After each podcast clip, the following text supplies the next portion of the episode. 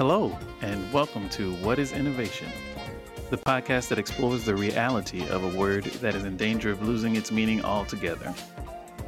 This podcast is produced by Outlast Consulting, LLC, a boutique consultancy that helps companies use innovation principles to solve their toughest business problems. I'm your host, Jared Simmons, and I'm so excited to have Ted Ladd. Ted, I am so excited for this conversation. Your energy is already infectious, and I'm I'm just really excited to dive in. I am too, but the audience doesn't even know who I am yet, so they're thinking that your infection is your own psychosis. now, just by me saying that, they now understand what you're talking about. Yep, they they get it. uh, well, let's dive right in, shall we? Mm-hmm. What in your mind is innovation? My answer to this is going to be remarkably uncompelling. So, innovation is anything that creates value for anybody. And the reason that that's so important is because anybody can do it. We used to think, and still too many people out there think, that innovation is only in the domain of the research and development department. Mm. Or there's some spectacular entrepreneur who was born to do this and they are the only people who can come up with new ideas. And I reject that. Mm. Innovation is anything that creates something valuable for anybody else. I innovate all the time for my wife. Has nothing to do with commercialization or profitability. My goal with my marriage is to make her happy. I got to innovate to do it. so anybody can do it. That's why I can deliver such an unsexy definition intentionally to make it accessible to everybody. Mm. Now, that is so important. And I really appreciate the breadth of that definition for the reason you outlined. And it's particularly important coming from someone with your background and experience because you have on paper every right to create a nuanced, complex definition of what innovation is and who is allowed to innovate and who isn't. And so I think it's particularly important coming from you for people to hear this notion that there are no privileged few that can innovate or should innovate. It's the domain of everyone. So, for your listeners, let me give you the quick background so that they can understand that statement. Sure. I teach innovation at Harvard University, Stanford University, and the Hult International Business School. And the latter, Hult International Business School, that's really my home campus. And I've been a former dean of campus and former dean of research there. Hult has campuses in San Francisco, Boston, New York, London, Shanghai, and Dubai. And 95% of our students are non American. So they come into my classroom in San Francisco or any of the other campuses. I teach all over the world. And they look to me to say, okay, what is innovation? You must know. And I deliver this remarkably simple answer. And then the, the first reaction, Jared, is disappointment. Why am I paying all this money exactly. to go hear Ladd say, This is really easy. I could have done this at home. so here's the next step. I have done lots of research on the types of people who are innovative, the processes that lead to innovation, and then the patterns of innovation. Mm. I have a book that's just coming out coincidentally today called Innovating with Impact, published by The Economist. And the thesis of the book is everybody can do this. And we walk through who typically is innovative, but don't let that stop you, even if you're not, don't fit the profile. What kind of organizations are innovative? And if you're not in one, don't let that stop you. Then we get into recipes. How do you construct a hypothesis and then go out and test it. And the beautiful part of a recipe like that, this is also called design thinking or the lean startup method. And this is where I got my PhD literally on saying, does the lean startup method work? Wow. And for whom?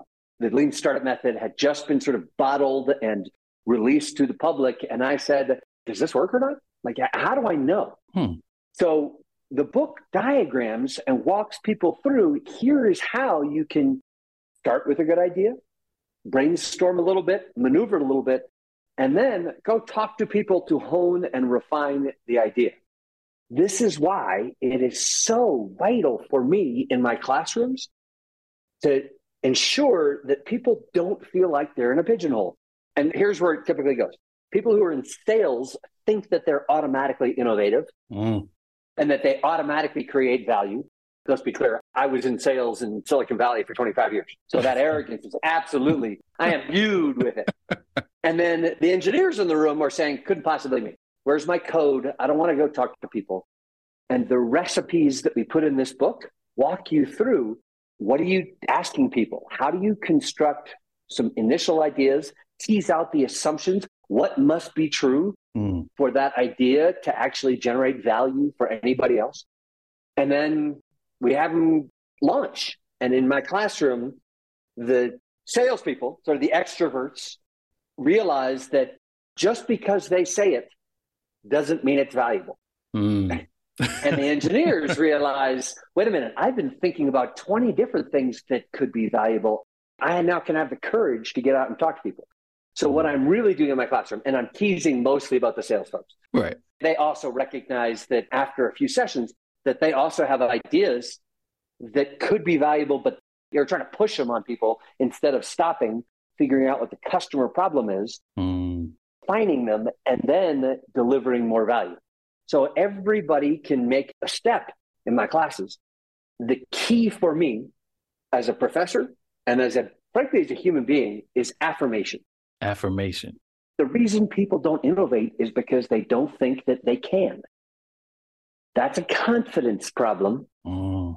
And I can solve that. Interesting. I can solve that in the classroom. I can solve it in the book hopefully what I've been doing with you when you were you and I have just been joking around yeah. is to express appreciation for what you're doing to try and spread innovation and then make you laugh. I'm hoping that your confidence about what you're able to do and what you're able to get out of me goes up mm. just by talking to me. Literally, I'm hoping you are feeling more innovative now because I'm throwing energy at you and I'm throwing respect and affirmation at you. So you hopefully are feeling more powerful and that kind of power that leads you to take the ideas that are lingering in the back of your head and say, well, what happened? Hmm. If I use the whiteboard, which I can see behind you over your right shoulder, if I use that whiteboard and started a little teeny sandbox of ideas, what are the assumptions underneath those ideas and how do I figure out whether they're true or not? Hmm. That's my goal with the book, with my classes, and Jared, right now with you. Sorry for being so manipulative, Jared, but that's what I do all day and if you can't tell, I love doing it. Oh, yeah. Oh, yeah. I feel the power, Ted. I feel it. So thank you. I love this concept of affirmation as it relates to innovation. Looking back at the sort of framework you laid out around types of people, processes, and patterns, when you think about affirmation, does that have a type? Is there a type that needs more or less affirmation as it relates to innovation? Do you see any themes in that regard? I do. I have from my research, and this gets kind of interesting. So I live in Wyoming, mm. and I grew up on dude ranches, and I was a member of the Wyoming Game and Fish Grizzly Bear team, tracking and trapping grizzly bears. So before all of this academic stuff and the Silicon Valley tech stuff, I am to my core, I'm a ranch hand. Mm. You don't call yourself a cowboy. That's not a title you can give yourself. Other people can give that to you. But if you want to be humble, you say, I'm a ranch hand. Got it. Got it. But I could say you're a cowboy. You can, yeah, especially since I actually have a saddle right over there. Oh, yeah. When I'm on long conference calls, it's on rollers. I literally roll it around and sit in the saddle and it's set on long conference calls. That's a cowboy. So, John Wayne, therefore, when I was growing up, was sort of this powerful symbol. And I wrote a paper called Waynesian Self Efficacy. I literally took his name and said, here's what it is. And Waynesian self efficacy, as I defined it, isn't confidence that you will create value. That's not what it is. Waynesian efficacy is confidence that if you go out and talk to people and if you start, you can eventually arrive at something that will help people. Mm. In other words, Waynesian self efficacy isn't the John Wayne swagger.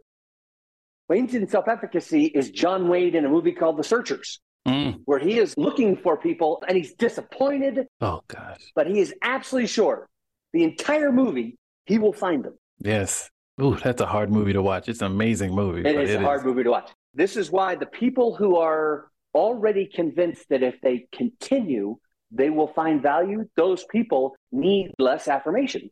The people who start either saying, I can't do it, or this is really easy, I've already done it. Those are the people that I have to work with more to say, okay, let me figure out how to build up your affirmation so it's not insecurity right. that leads to arrogance and therefore trying to push stuff on people that they don't want. Um, or insecurity that leads people to say, I'm just going to keep my mouth shut. Right, right, right. Yeah, I can imagine it's a tightrope to walk because you could go overboard into the world of hubris where I'm certain that the outcome will come. So I'm not as concerned about the processes and the patterns that I need to internalize and create to ensure that it would come. Yeah. Oh, and, and as a professor, I got 800 pounds of hubris. Yeah. yeah. How do you know if somebody went to or works at Harvard? Oh, they'll tell you. That's the first step. Mm-hmm. The second step are these recipes. Okay. The second step is Is there a formula? And the answer is there's a formula for figuring out what people need and then refining it. There is no formula for you to sit in a room by yourself and create an innovation. Mm. That formula doesn't exist. And by the way, if it existed, everybody would be doing it and therefore we'd be flooded with innovations. And one of the aspects of innovation is that it's novel. Right. That you have a new way to create value for somebody. And so therefore, if the formula were like add water here, innovation pops out, everybody would do that. If anybody writes a book like that, I will buy it and everybody else will read it, but it won't work for very long. Right. Only the first few people who do the formula will have it work, and then everybody else will be creating the same things that those forerunners.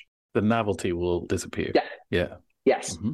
So the formulas are more about have a process for this. Mm. And then we get into the trajectories. There have been several different patterns of innovation, especially in the last, let's call it 20 years, but they didn't get popular until 10 years ago. 10 years ago, we have seen patterns emerge for ways that you can organize resources to be more innovative. Mm. And I'll give you one example. This happens to be my favorite thing in the whole world multi sided platform business models. If you see a problem in the world where you know that there is two people who haven't met and can't meet because it's too painful, costly, coordination is tough, right. transaction is tough, there's an opportunity there for a platform. Right now, if you look at the top 10 most valuable companies in the world, seven of our multi sided platforms. And those seven are also the newest additions mm-hmm. to the top 10. Mm-hmm. I saw something from the World Economic Forum recently that said that 30% of the world's economic activity goes through platforms. Okay, we're platform natives. Think about that 10 years ago. We didn't have platforms, really. Right. And part of that was because we didn't have ubiquitous mobile internet in our hands. Right. That was one of the enablers. But multi sided platforms create a different way to innovate and a different way to create value. Mm. And here's the quick story for you, Jared. I said I'd bring a prop. Yes. When I was in Silicon Valley, all I know are multi sided platforms. When I teach entrepreneurship to students, they say, Why are we focusing so much on platforms? And I say, Because I am a one note trumpet. or actually, because I'll go back to the ranch hand, I'm a one trick pony. There you go. all I know is multi sided platforms. And so that has been my career. I worked in the early days at Palm. They made the mm-hmm. Palm Pilot. Oh, yeah. Yeah. And I had the unbelievable job of being the company spokesman. I was called the platform evangelist during our IPO. Oh, wow. And I was just trying to predict how mobile technology would change the world. And frankly, I undershot. Wow. And this has changed everything. And then more recently, we did a startup in Silicon Valley where we built a smartwatch and we built the software and we built the hardware and my job was the multi-sided platform piece of this. How do you get developers to build apps and so we can have an app store? Mm. so we can provide value to the customer who's wearing the watch but we didn't make the apps. We have other people who are earning value and they're innovating with their apps. So yeah it's all i know one trick pony. Very nice. And it didn't work. Mm.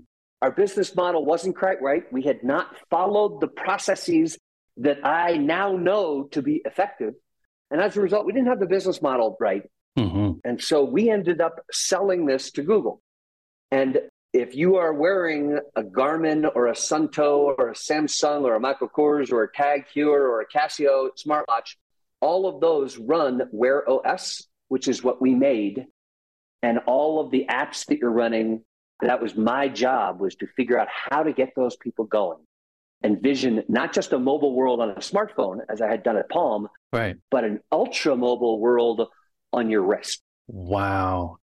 I literally have a, a Google Watch. So that is yeah.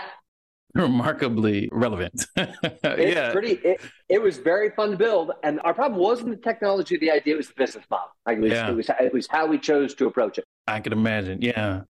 Just circling a minute back to the Palm, I had a Pre and people have no appreciation for the game changing nature of the Palm Pre. I mean, that introduced cards, right? It introduced the fact that you could run multiple apps at the same time and switch between them and all those things.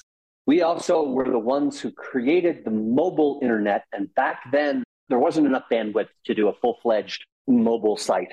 Right. So, part of my job, I went up to Seattle and convinced Amazon to do their first mobile app. Right. And I went over to eBay in Silicon Valley and convinced Meg Whitman that eBay should do its first mobile app. And Mrs. Whitman said, who was CEO at the time, said, Give me the pitch for this. Like, why should I care? And my reply to her was, Where do you think people are buying and selling goods? When they're sitting in front of their desktop computer or every other time in the day? Mm. and she said, Okay, done. Let's do it. Wow. One of the things that Palm did was say, let's simplify this. Yeah. Let's make the technology simple. Let's make it easy for developers. They simplified it such an important step in the evolution of where we are today with smartphones, with purchase technology, all those things. So there's really no way to overstate the role you played in that. I was one of many. Yes. Palm. Yes. I, when I joined, there were 500. When I left, there were 5,000. One of many. Right. Right. You being Palm. Yes. Yes. Yeah. Yes. Yeah, yeah, yeah. Thank you. Mm-hmm. I'm arrogant, but not that. uh, I love it. I love it. Now, as you were uh, sharing that story and it was unfolding in my head, I'm thinking about all the different elements of what it takes to bring something to market and bring it to life. And you talked about the types and the processes and the patterns. But I'm sure Palm and other companies you've worked at had an accounting department. And what frustrates me is I've been doing innovation work for 20 years in Fortune 500 companies and nonprofits and all sorts of places. What frustrates me is that you alluded to it earlier about the it's the R&D team's job to do to innovate. And innovation is something that's externally focused, is the other implied thing. I love the title of your book, Innovating with Impact. As you think about impact, do you see great examples of people thinking about the impact of innovation on an internal basis? Does that question make sense? Absolutely.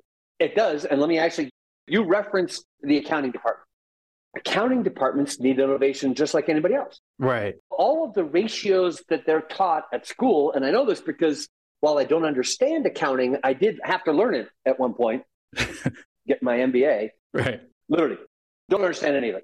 I'll walk into an accounting class and look at them, and I will just start clapping. And they're saying, What's this professor doing in the background? I'll say, you speak a language I can only aspire to remember. Yeah. Oh my God, I'm so incredibly proud of you that I have to be careful with the condescension there. But, you know, professor, I can do that condescension. Accountants need innovation. Mm-hmm. What does that look like? Okay. If you're an accountant and therefore you have internal customers, presumably it's both cost centers, so you have to make sure that your that your budgets, and it's leaders who are trying to make to prioritize different possible strategies. Right. They're your customers. What problems do they have that your accounting department isn't yet solving? You can't just sit in a box in your room and say, okay, I'm going to change the ratio and deliver it to them. No, no, no, no.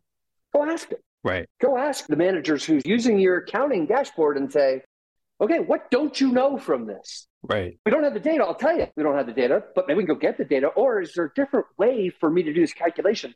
And don't just throw it out there say, what's your problem? And then can I solve it with a novel way to construct data and to deliver data and to have different feedback on the data and to have drill downs on the data? So, accounting departments, if you're an accountant right now listening to this, you need to innovate. Everybody in the company needs to innovate. And it's not just for the sake of profitability, it's also for the sake of human evolution and happiness, right? If you get to innovate, you feel more a part of the company, of the culture, of the mission that the company is attempting to deliver, you will have impact. So that's the first answer for this. But let me go to a second answer for this. After teaching for, I don't know, 15 years now, I've seen tons of students who come to me with what they think are innovative ideas. And they say, hey, listen, so what I really want to know is where should I hire the engineer to build it? and I'll say, no, stop. Don't build anything. Yeah. Almost all innovations, and there are a few exceptions to this, for almost all innovations, the problem is not technological. The problem is determining what customer demand is. Mm. What do they need? The most valuable person in any company is not the engineer, it's not the chief information officer, it's whoever in the company understands demand. Mm. So I keep having students go back and say, whoa. And the second you build something, even something as simple as a website or an app, and once you've done that, you've codified your biases. You now have written them down, and it's even harder for me to change your mind now that you're heading in the wrong direction. I'm just one data point for them, right? I, I don't know if they're heading in the right direction or wrong direction. Right. I only know that they're following a process or they're not following a process. Right. So technology is not the problem. Let me give you a third answer to this question. If you believe that innovation can be process driven, that there are ways or formulas or recipes for everybody in the company to innovate, this should change what the job of managers is. Mm. This means that they're not the ones who are either coming up with new ideas or picking and choosing which ideas are the best. hmm Instead, they are more like coaches for the process. And if anybody in the company can come up with an interesting innovation, prove that customers want it, prove the pricing for it, the messaging, these are all part of the innovation, prove the marketing, the channel possibilities, then it, the managers have been coaching them along the way. Then the manager doesn't have a decision to make about whether you pursue it or not. You're saying you reach the bar. And if we have 10 things that reach the bar, let's do it. Yeah. Right. And then you get into innovative financing and how do you say, okay, we're short on cash. Next part of your innovation, I need you to figure out how to do this with less cash. Okay, let's revise the innovation for that particular optimization. Right. That means that managers can empower the people that work for them instead of being the decision makers to decide which ideas go forward and which don't. Mm. That's a huge shift Yeah. to most company cultures. It is a huge shift. And it is a, I think, a delineator between those who have been seen as innovative for generations and those who come and go because it's that institutional point of view on innovation that really embeds that sort of thinking into an organization.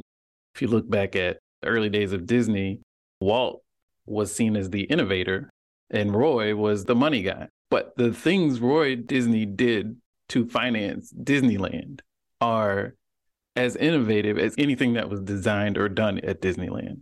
Yeah. I think that your description, those three points really are so crucial because even in organizations where leaders talk about innovation a lot, it can sometimes land as being a consumer, end user, externally focused thing and miss the internal customers and the opportunity to delight Yeah. those internal customers. Or when leaders talk, say we need to be an innovation focused company, what they're really saying is, give me all of your ideas and I'll pick which one I want to do. right. That's neither empowering nor particularly effective for innovation because the CEO doesn't have any more handle on the assumptions that underlie a potential innovation, what must be true for this to be successful, than anybody else. That's right. So it's, the CEO should be the loudest coach for process driven innovation, No doubt. which leads me to do a quick side mention. So, yes, I wrote a book. If you buy it, great. But what you absolutely should read, if you're listening to this, is anything by Rita McGrath. Hmm. Professor McGrath is based at the Columbia Business School, and her writing is crisp, articulate, and always insightful. So, in other words, don't buy my book, go buy hers. or she has this newsletter called Thought Sparks. Every time it comes out, I pause whatever I'm doing and read it. Wow. And she has just been writing recently on the permissionless organization. Mm. How do you have processes and rules that guide people, but where they don't need your permission to pursue something as long as they're following the guardrails, the boundaries that you set, and following the processes that you expect for them to innovate? There's no approval needed. Because they're baked into how the organization operates. The process will refine the profitability of this idea Right. by itself. Mm, Rita McGrath, that's beautiful. Yeah. We have to see if we can get her on the show. in my opinion, she is the best management thinker and strategic thinker in the world right now. So if you get her on the show, oh my God, I will, I will, well, I will watch. I- I'll come to Atlanta and sit in the background so I just can sit, can sit in on it. What All she can say is no, right? all she can say is no. And what is also particularly remarkable about Professor McGrath, Dr. McGrath, I've met her a few times, but I don't want to presume familiarity here, Sure. is that she is a woman in a field that has been dominated by white men, hmm right? Michael Porter, most famous strategist ever, created the concept of sustainable competitive advantage. She wrote a book, said, nope, that doesn't work anymore. It's transient advantage. And for the audience members, that's what they should listen to. She took on the establishment of strategy and she has won. Her ideas are better. Mm, that is progress. Yeah.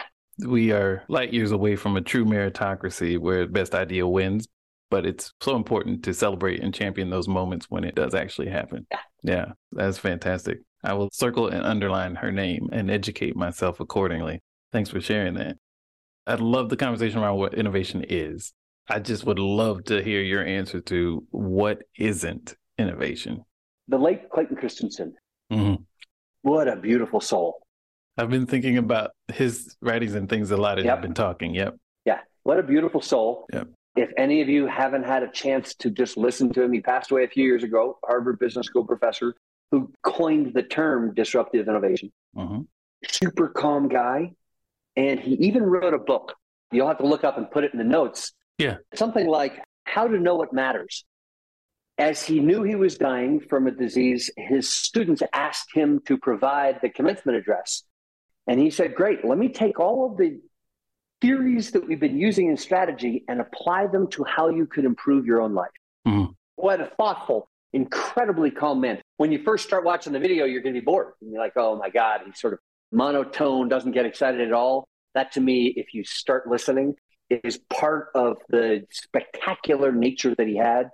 He's just so calm and nice to everybody. hmm And as opposed to me, not excitable, which means he's probably more logical. but he distinguished between sustaining innovation and radical innovation. And sustaining innovation are small improvements, typically to lower costs or to make small changes to revenue. So that's still innovative. hmm So if you're listening to this, if that's what you want to do, if that's what you have on your mind, start there. No problem. Radical innovations are ones that try to get non consumers to consume. Hmm. Eh, Or to put this outside of capitalism, to get people who didn't think that they had a problem to acknowledge that they have a problem and then solve the problem for them. Let me give you one small example. I don't know if this is self serving or not, and I don't know if she hears this, whether she can like it or not. Hmm. But I have an innovation for my marriage. Whenever I leave on a trip, you're laughing. Yeah, sorry, go ahead. So this is important to me, yeah. not just for you, but for all of the audience out there. I am not all about profitability or tech. To me, innovation, my marriage is the most significant thing in my life after perhaps my health. But even then, Yeah. when I have a cold, I'm relying on my marriage for my wife to treat me well and hopefully get me better. Solid point. So when I leave for a trip, she is a little unhappy with me. Hmm. Right? It's I, I got to go teach. I got to go to this conference. I got to go do something else. I'm just a little bit unhappy with it. So what I do, my innovation here is to take sticky notes, write little love notes on the sticky notes, and then hide them all around the house. And I do not tell them where they are. I let her discover them. And every now and then, 10 years later, she'll come across a sticky note that I wrote. that is a slightly radical innovation, right? It's something that I had never heard before. I had never seen other couples do before. Right. I'm not trying to work just on the margins, right? I'm not trying to lower costs or make her slightly happier. Right. I'm trying to dramatically alter her mood and her opinion of me when I'm not in the room. Mm. That's a great example. A great example. And I'm sure that's Yeah. going to be reapplied by some listeners immediately. She does not do it for me, and I don't mind. Yeah. No problem. That's not the problem I have. Right. The problem she has is disconnection Right. when we're not together. I can solve some of that. Right. Right. Yeah. It's back to Christensen's job to be done philosophy Exactly. at its core. Yeah.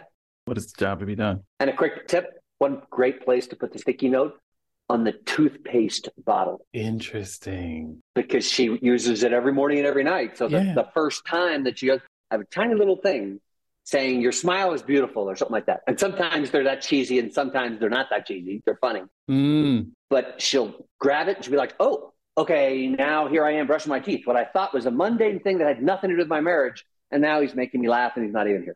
That is a pro tip. Pro tip. Only here, Jared, only with you. Pro tip only with you.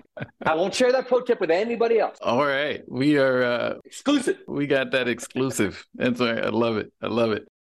Before we wrap up, I want to circle back to your talk about MSPs, Multi-sided platforms. multi-sided platforms. Yes, sorry. And I I actually had coffee today with a fellow I also help lead a, a nonprofit. And I had a coffee with a fellow nonprofit leader, and we were talking about the challenges of that basically multi-sided platform model.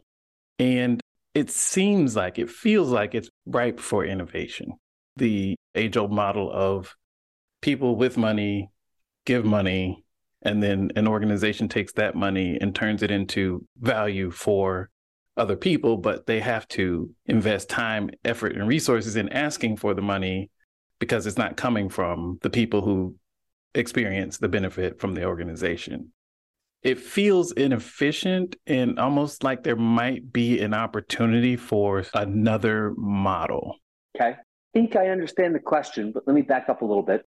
Some authors recently wrote that you can look at a, they called it a donative nonprofit. Mm-hmm. In other words, philanthropists who are Yeah. giving money and serving other people as a multi sided platform. And I don't think so Okay. because the donor and the recipient almost never meet. Mm, That's not the problem for a nonprofit. The nonprofit itself isn't just a coordination mechanism okay. to get the donor and the service provider to meet.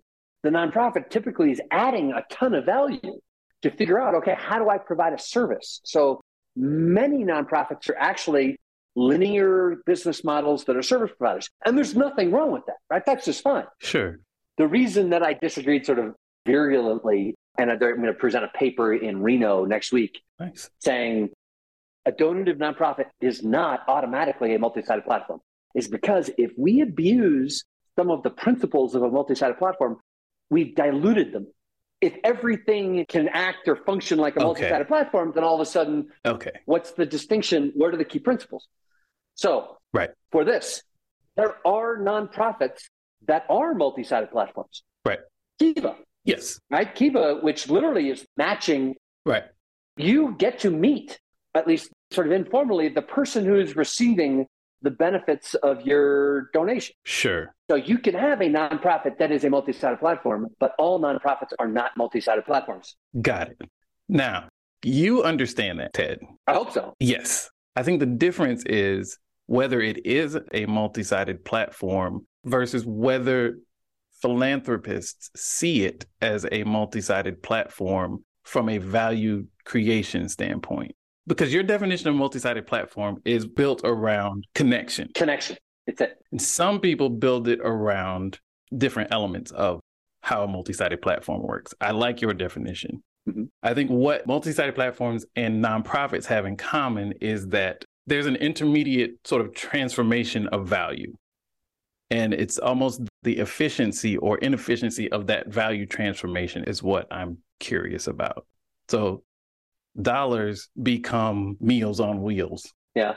Dollars become life saving cancer drugs Yep.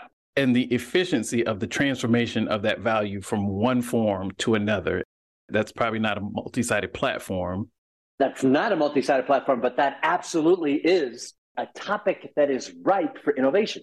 right And here there are two audiences. Right.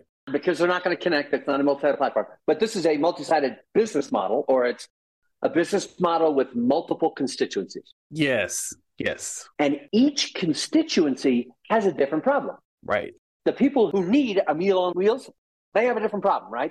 They're hungry and they don't have the money or they can't get out of their house because of some other condition, right?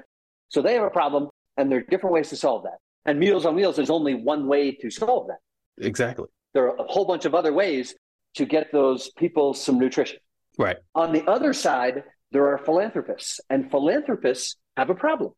Some want fame, some want to feel good, some want a tax break, right? They have a different set of problems. And the challenge for any entity, nonprofit, for profit, family, couples, relationships, mm-hmm. the challenge is to figure out what do the nonprofits that you're working with, what do they care about? How do you figure that out? This is where you go back to the processes of innovation.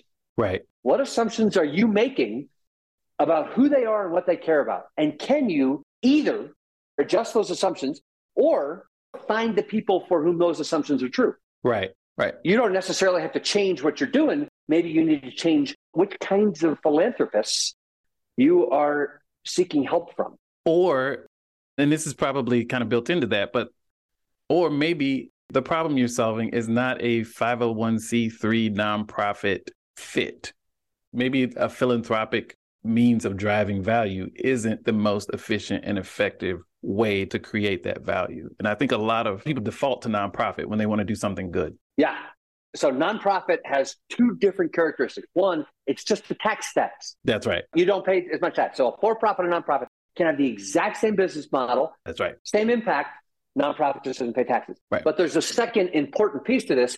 Nonprofits cannot provide equity. Right. Nobody owns the nonprofit. Right. So if one of the things that a philanthropist wants is a long-term commitment with the organization and a sense of ownership in the organization, either for an emotional ownership or because they think this is going to be a huge idea and they're willing to put more money in, but they want to have subsequent benefit or say over the idea, then you can't do a nonprofit. Right. Because philanthropists can't own equity.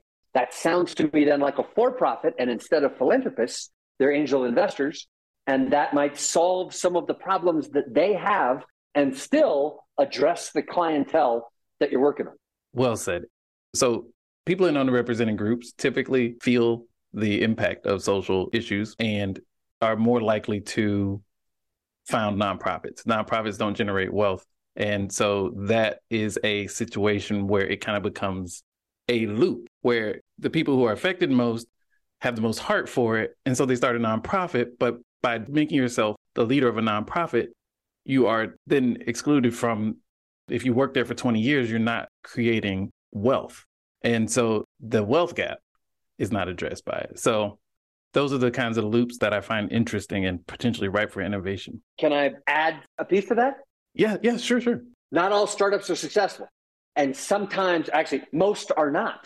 That's exactly right. And sometimes the nonprofit lack of federal tax payment could be the difference between a nonprofit working and a for profit failing.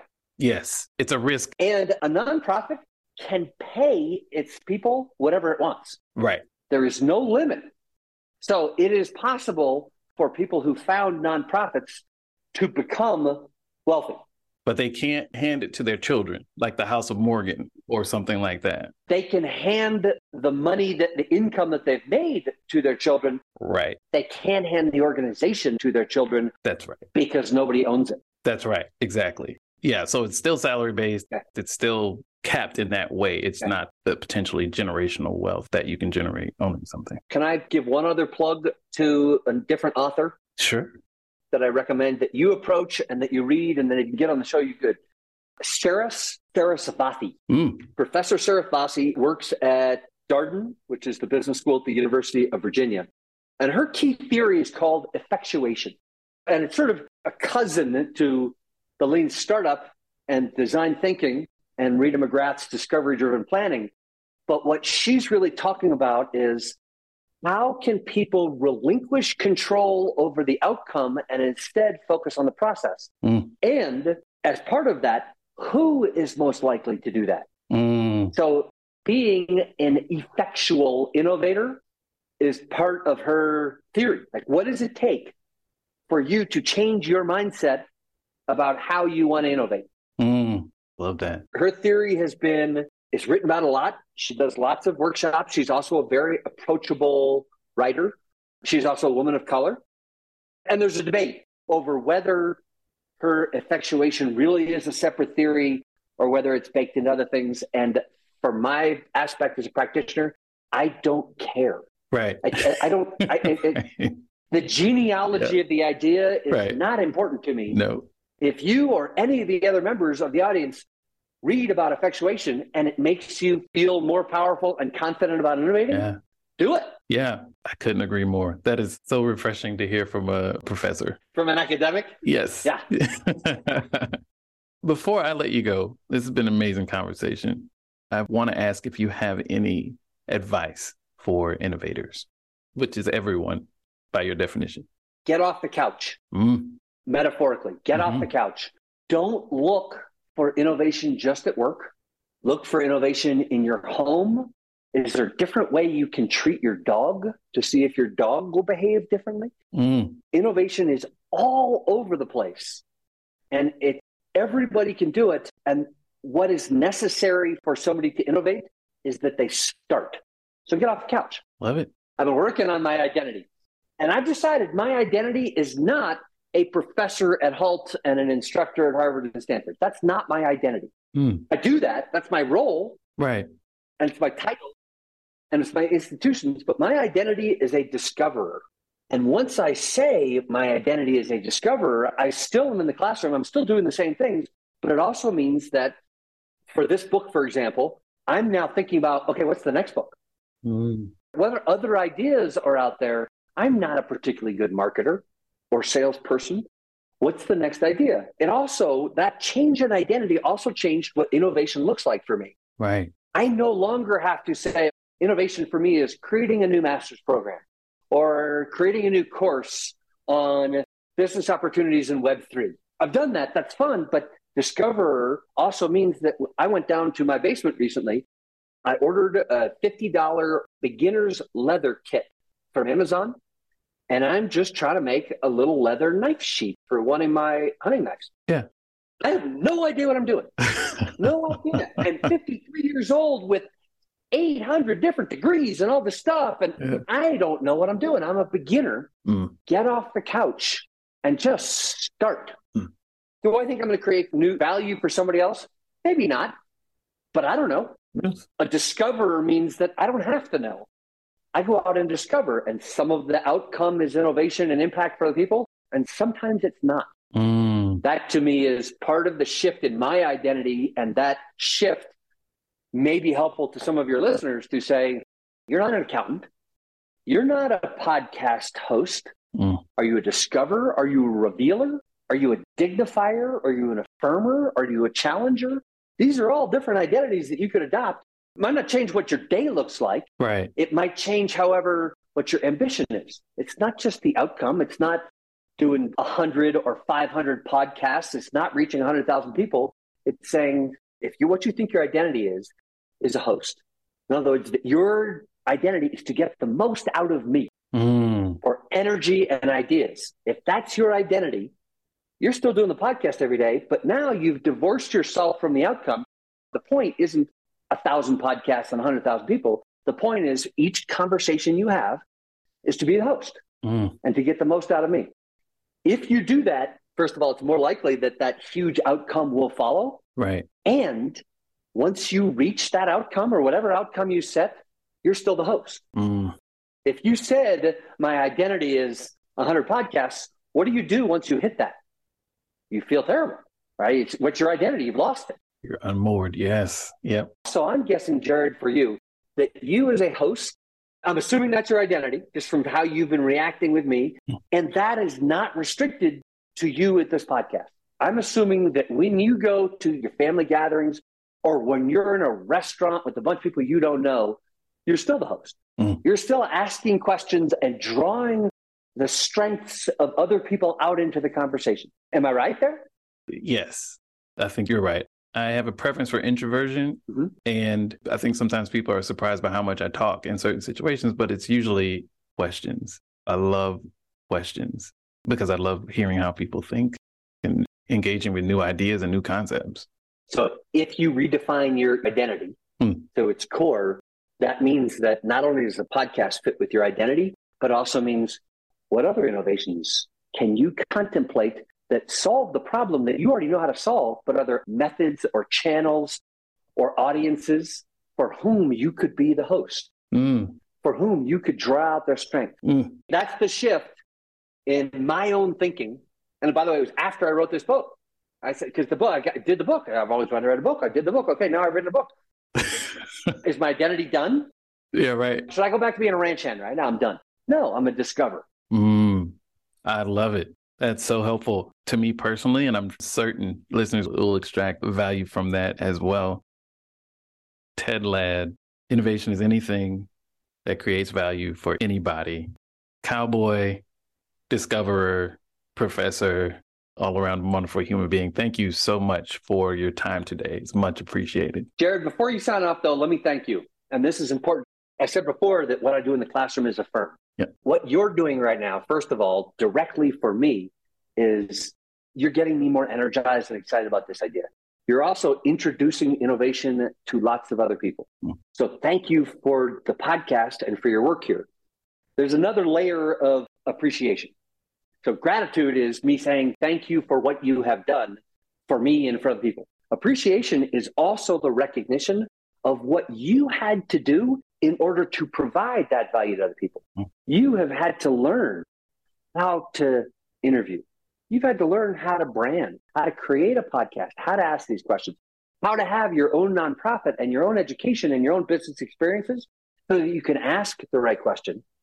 So, Jared, I am deeply appreciative of all that you have done in your life to get us to this podcast. And then I'm grateful for you getting this energy and some of the hilarity with me in this podcast. Oh, thank you, Ted. Much appreciated. And I hope the listeners get as much out of this as I did. So thank you for your time. Thank you. All right. Take care.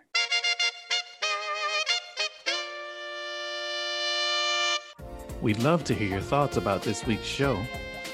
You can drop us a line on Twitter at Outlast LLC, O U T L A S T L L C, or follow us on LinkedIn where we're Outlast Consulting. Until next time, keep innovating, whatever that means.